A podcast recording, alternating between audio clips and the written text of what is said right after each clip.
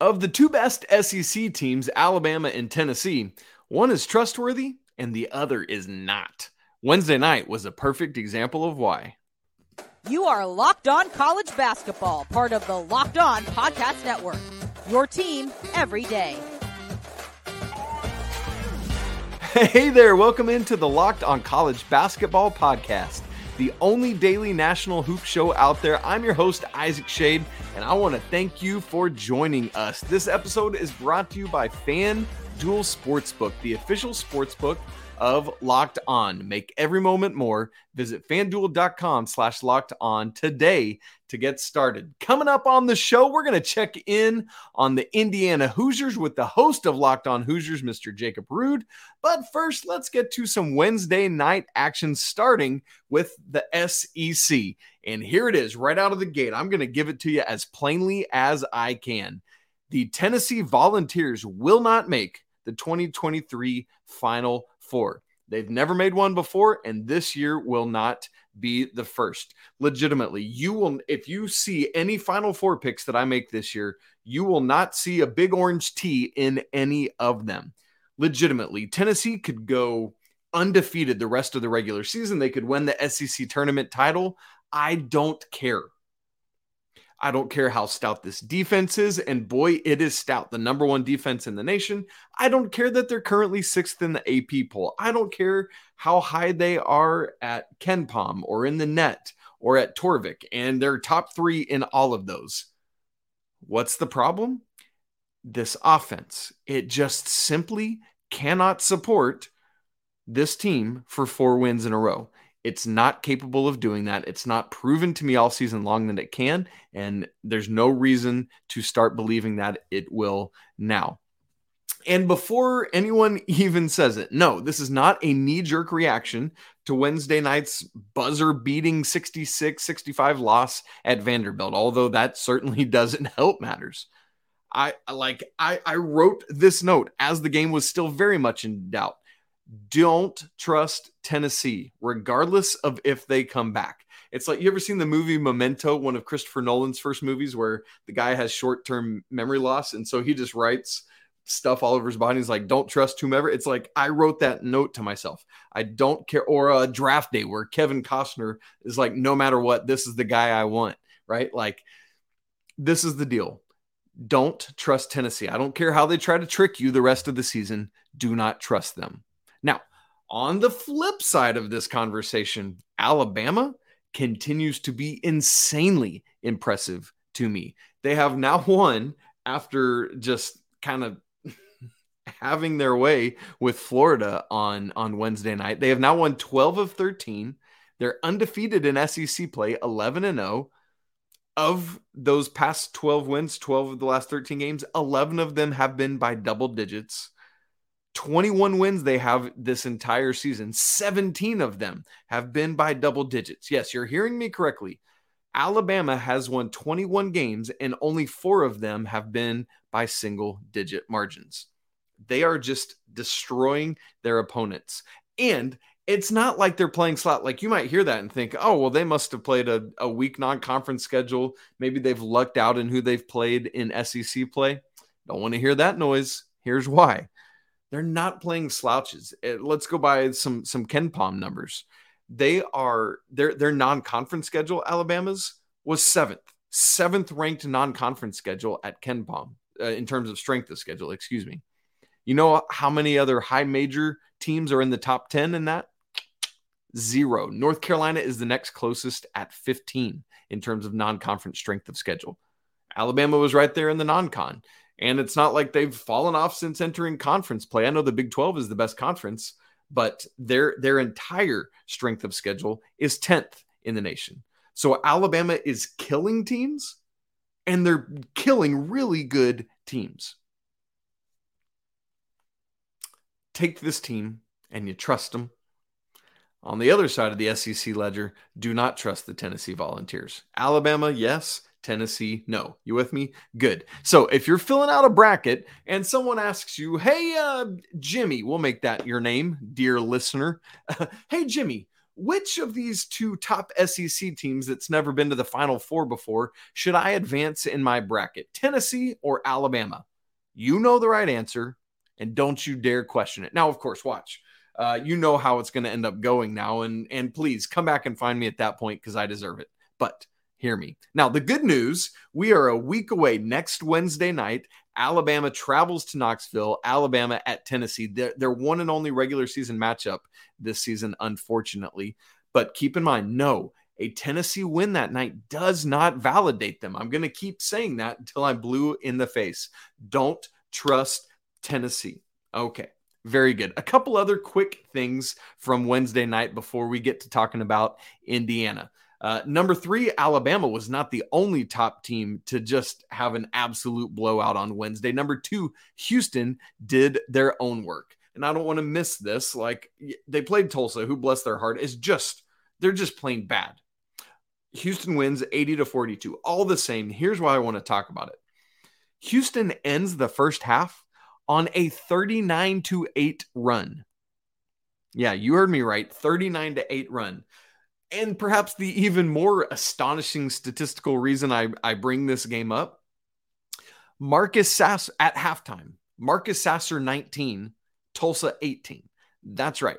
Marcus Sasser outscored the entire Tulsa roster in the first half of this game. And then Houston uh, cruises on in home, no problems there. So uh, Houston alive and well and kicking in the AAC. A couple other quick results from Wednesday night. Uh, um, Tennessee was not the only top 15 team to fall. Number 11, Iowa State travels to West Virginia and loses 76 to 71. A pretty um, entertaining game, although West Virginia led the majority of the first half. Iowa State started 2 0, but then West Virginia got ahead and never trailed again until um, Iowa State punched back in the second half, did a nice job. But West Virginia was right there. They, they took the lead back and had it for a while.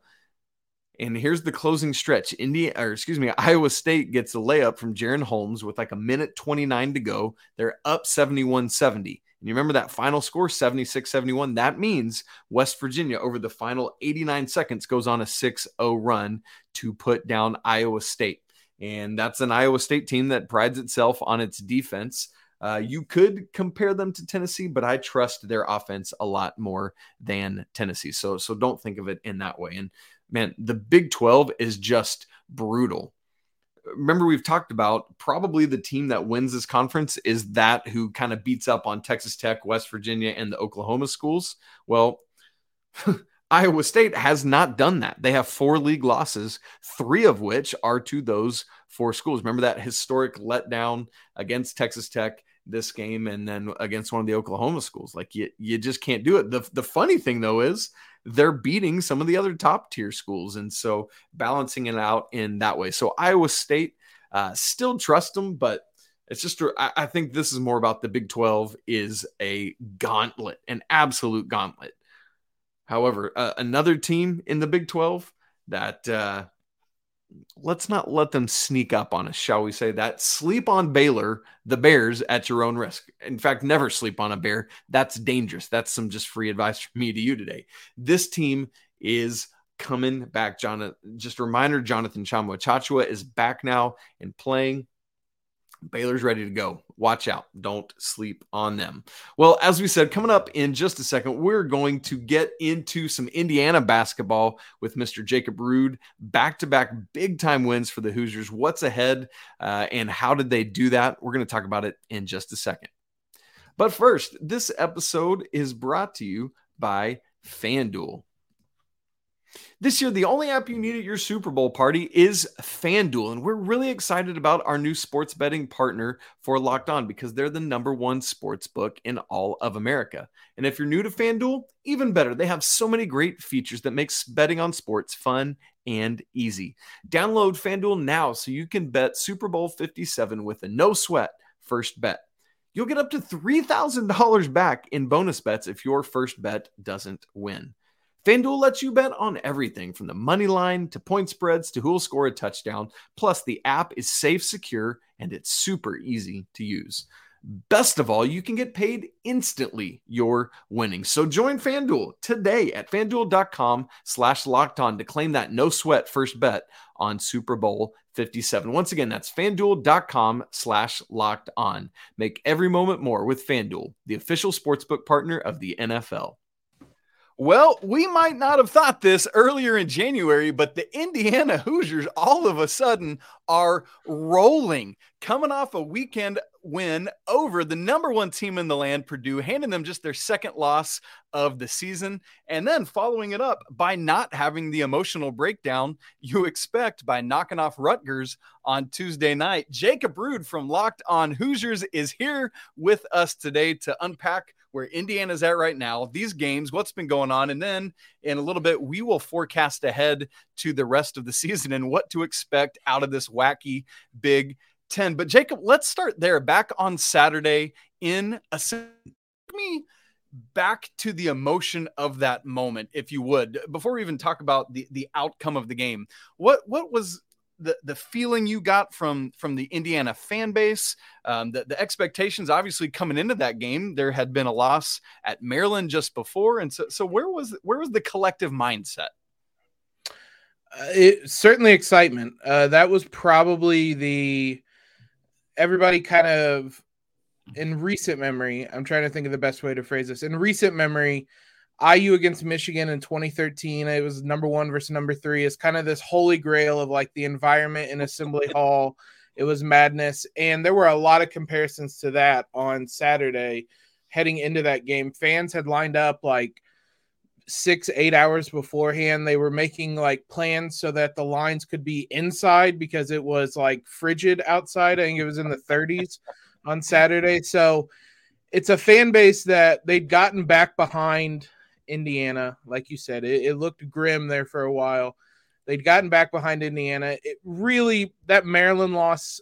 It was frustrating, but it didn't really dampen anything. Yep. It's, yep. I mean, with a Purdue game, a rivalry game like that, uh, it it doesn't take a lot to be excited. And IU's just kind of had this circled all year. Purdue's been really good, and so IU always has that circled, and there's always this big brother, little brother rivalry. With whoever's the big brother and little brother kind of depends, but IU likes to think it is, so they always kind of have that circled, wanting to to kind of put Purdue in its place. And on this occasion, it worked. It hadn't worked a lot. They'd beaten us nine times before last season, so we had been the little brother for a while. But on this occasion, it was a, an incredible atmosphere and just a ton of emotion heading into that one.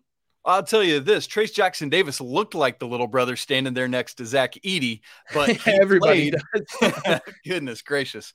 But uh, I mean, coming into this game, let, us talk about the game itself a little bit. At halftime, the Hoosiers are up 15. Obviously, Zach Edey got his in this game, finishes with 33. But outside of him, only Fletcher Loyer got to double digits for Purdue. What what was kind of Mike Woodson's game plan that allowed the Hoosiers bring this one together?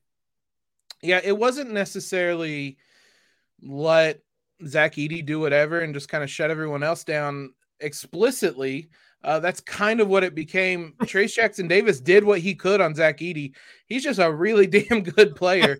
and so it was still, there was a lot of focus on the other guys and not letting them beat you as well. Cause you kind of know Edey's going to get what he's going to get it's a lot of the other guys that when they have contributions, it's what really does you in. So Indiana really focused on putting pressure on that kind of young backcourt and not even cutting off the service to Edey early on. That's how they get that big lead in the first half.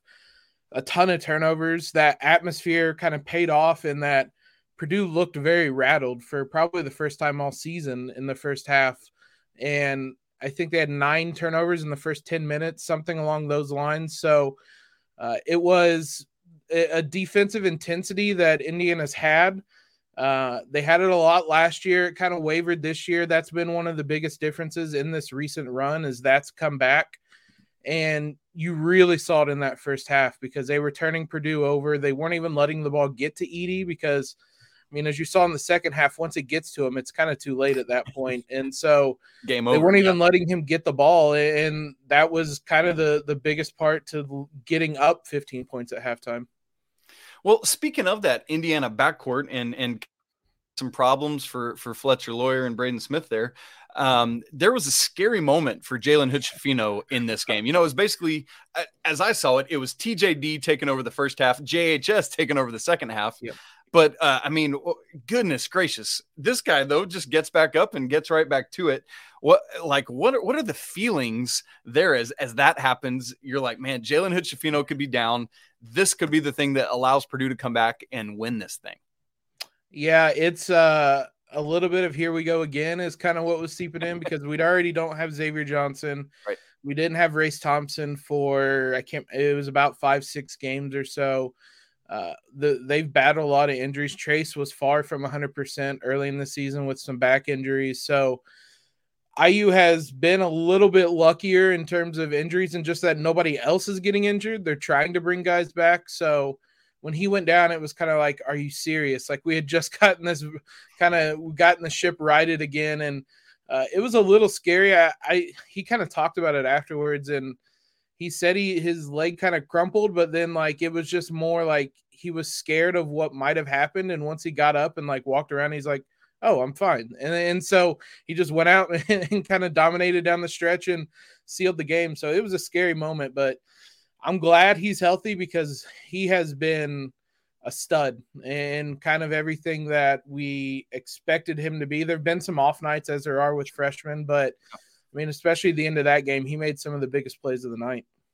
Yes, indeed, and and not as big a game like against Rutgers. Kind of cooled off a little bit on yep. Tuesday night, but yes, he was so integral to the second half of that game. Now, going back to the Trayce Jackson Davis of it all, this dude just is piling up performances. Let me remind everyone: Purdue, twenty five points, seven rebounds, a steal, an assist, five blocks. Jacob Rude, and then Rutgers, twenty points, 18 rebounds, six assists. This dude is four assists shy of a triple double on Tuesday night and a block. What what is Trayce Jackson Davis doing to just turn this up to the next level?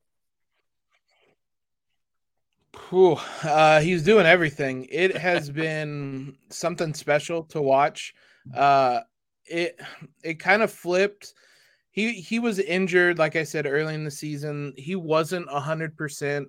We we didn't really notice much of the time, but those Kansas and Arizona games, he wasn't hundred percent.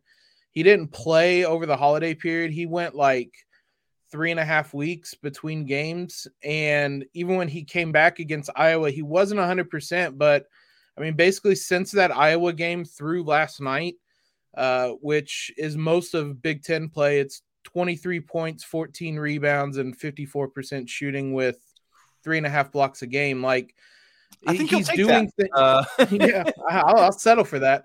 Um, if we have to he he uh he's doing things where it's like like last night for example i i might i don't know how much i was in the minority or not but like you watch him play and it's like man he's having a, a good Trayce game. And then you look and it's 2018 and 6 and it's like oh damn that's like a really good game. So like he's kind of almost normalized some of these games where like it's absolutely absurd what he's doing. When you look like last night's an example i looked at the end of the game and i was like oh god he almost has 20 and 20 and so I like type it in and look, and like this is only the 13th time that stat line's happened since 2010, and it, it each time he he plays, he seems to do something along those lines where it's like, oh, this has only happened twice since you know 1990, or he's uh, his month of January. It was like it had only happened like uh, Tim Duncan and I can't remember the other person that like the only two people to have ever averaged that over a month, and so it's like he's playing at a level where it's hard to even like explain. Like he he's just playing at this absurd level, national player of the year, where like he's just putting the team on his back. Everybody knows who's getting the ball, what he's gonna do, and he has just such an array of moves and uh, an ability to get to the rim. And IU, uh, Mike Woodson's done a good job of.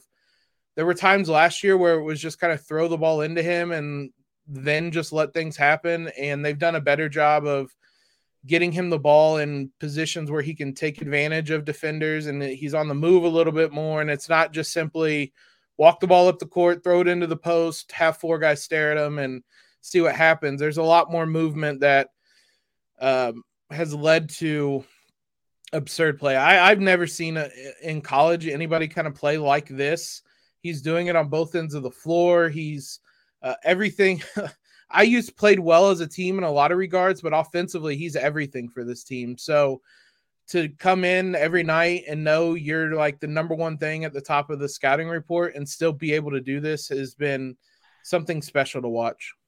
That and yet is massive to me to be the number one on the scouting report. And yet you keep yeah. doing this over and over again. Love to see how Mike Woodson is taking advantage of what Trayce Jackson Davis is able to do that really not many other bigs around the nation are.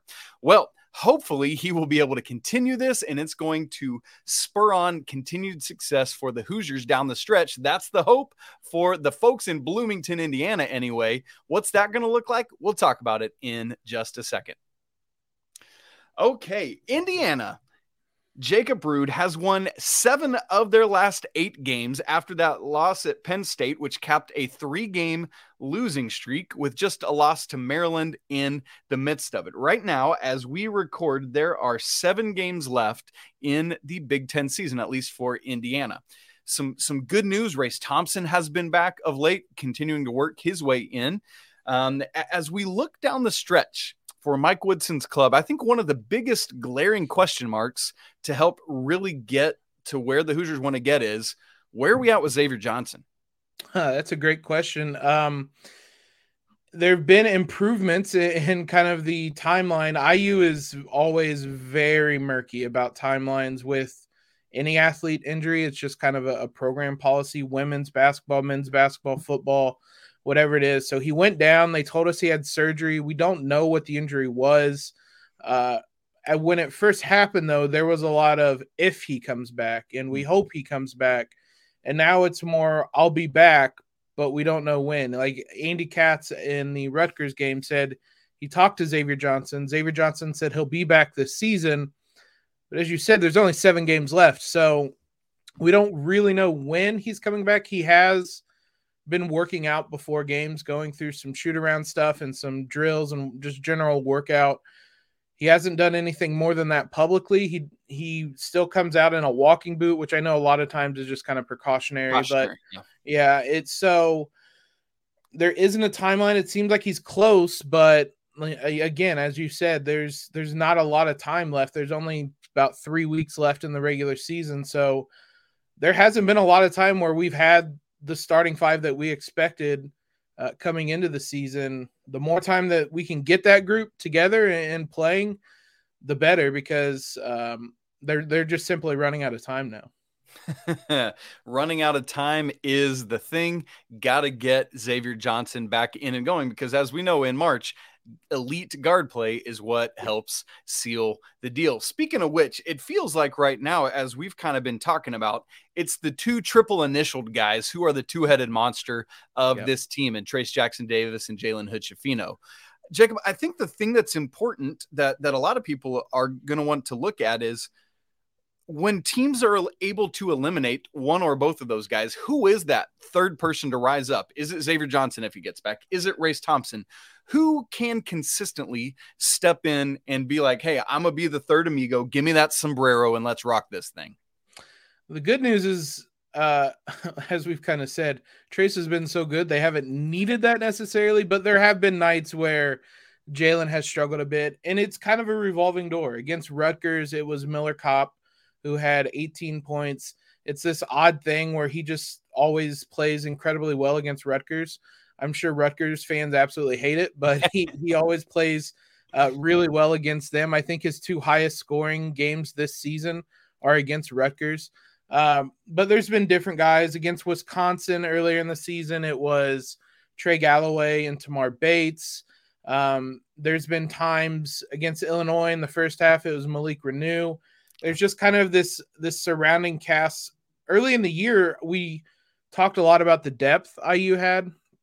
That depth was immediately put to test, and that was one of the reasons IU struggled so much. Is that having kind of depth off the bench, especially when it's young guys, is one thing, but a lot of those guys were thrust into positions they kind of weren't ready for.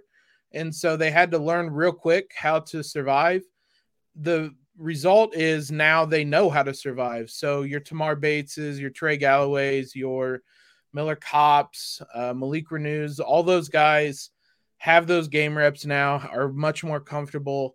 There isn't any one guy that ends up being the third guy. Uh, ideally, it'll be Xavier Johnson when he comes back. He was very much he was a second guy on the team uh, early in the season, so it would be some combination of those three if everything goes according to plan when he comes back. But um, the benefit for Indiana is the depth they've had and the ability for them to just have somebody step up on any given night and that's allowed Trayce, or excuse me, Jalen Hood to certainly uh, lean into what he's going to have to do more and more. The the question just always becomes: We've seen these late season re-entries go really well, and yep. we've seen them go really poorly. And so, hopefully, for Indiana folks out there, uh, Xavier Johnson's reemergence, whenever that is, will be uh, a, a positive. For me, as I look at it, Jacob, one of the things that you know you, you kind of wish you already knew what that third is so that, that you could have it pretty mm-hmm. solidly. But in terms of other teams scouting, you, you kind of like that fluidity of you, you know it's going to be Trayce. You know, 75% of the time it's going to be Jalen. Mm-hmm. And then outside of that, good luck figuring out who to stop on any given night because any of these dudes could go for 15 or 20 and while so while you might like to cement that third and that was even the question i was asking there there's a lot of potential benefit to the unknown of who uh, number three might be in this thing. Now, as we look down the stretch to this seven game run that's left that we already talked about, as we record, Indiana is 17 and seven overall, eight and five in Big Ten play. As we were talking about before we got on, there are behind Purdue and then ahead of Nebraska, Ohio State, which yikes, what's happened to them, and Minnesota. There are 10 teams within two games of second place in the loss column. Six of them are all knotted with five losses in the loss column right now. And so, as I look specifically at Indiana's closing run at Michigan, at Northwestern, home Illinois, at Michigan State, at Purdue, that's a doozy back to back right there. And then you wrap up with home to Iowa, home to Michigan if I'm handicapping this thing, I'm probably looking at four and three. And I know that might seem like negative, but man, in this muddled Big Ten, that's probably actually like just to go above 500 down the stretch is a big win. Let me give it to you over under that four wins and three losses that I'm throwing out. Um, that feels fair. I looking at the schedule, if I had to pick I would probably say over just because of how well Indiana's playing. The caveat is this team still has kind of struggled away from home a little bit. Mm. Um, they beat Illinois, but I mean, that was one of Trayce's greatest games ever in that one. Uh, he had 35, 9, and 5 with three blocks. Um, and so they won that game even against Minnesota when Minnesota was down to like seven people. They made that game way too close. Yeah. The Maryland game you mentioned is one they lost. They're still not a great road team, and four of those games left are against road teams. Um, not the as difficult of road games. Right. Michigan and Northwestern are are the easier of the two or easier of the two road games they've had this season outside of Minnesota. Uh, and then I'm going to back this team at, at, home at this point in any game. So sure uh, they're going to be favored in, in at least three of those games, and um, I think they could potentially win. You know, Michigan, Northwestern, something like that. So uh, uh, the the stretch they just went through the last four games was kind of the big toughest stretch they had left. Home against Ohio State, which I mean, I guess at the time felt like a, a big game. It, it's as you said, I don't know what's happened to Ohio State. Uh, but then at Maryland, who is just unbelievable at home for some reason. Yeah, they've got uh, and, big splits. Yeah, and then Purdue and Rutgers back to back. To go three and one during that stretch, I think is realistically is about as good as you could have expected. So four and three probably seems about right. If anything, I might lean a little bit more towards five and two, but I wouldn't be mad going four and three the rest of the way because, as you said, the Big Ten is just kind of a mess. Four and three might be enough to finish second in the Big Ten the rest of the way. I, I, think IU really at this point is just kind kind of eyeing the double bye, finishing in the top four spots, and um, that's the goal. Yep. Yeah, boosting that that resume with any kind of big wins. I I, I don't know that there's anything that's going to really boost the resume outside of that Purdue game left the rest of the season, but um, just kind of maintaining. They're kind of a four or five seed right now based on most bracketology. So four and three probably seems pretty realistic to me.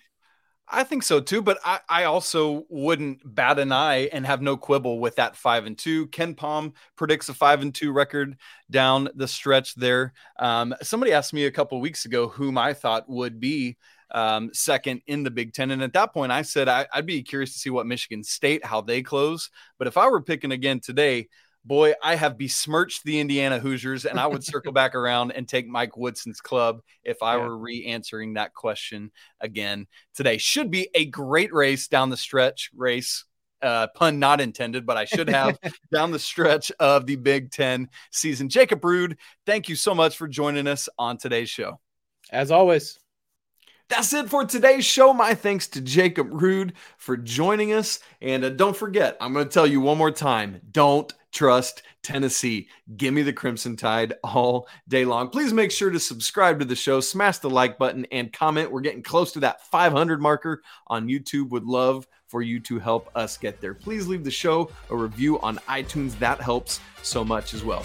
As always, my apologies to the Loyer family, and until tomorrow, peace.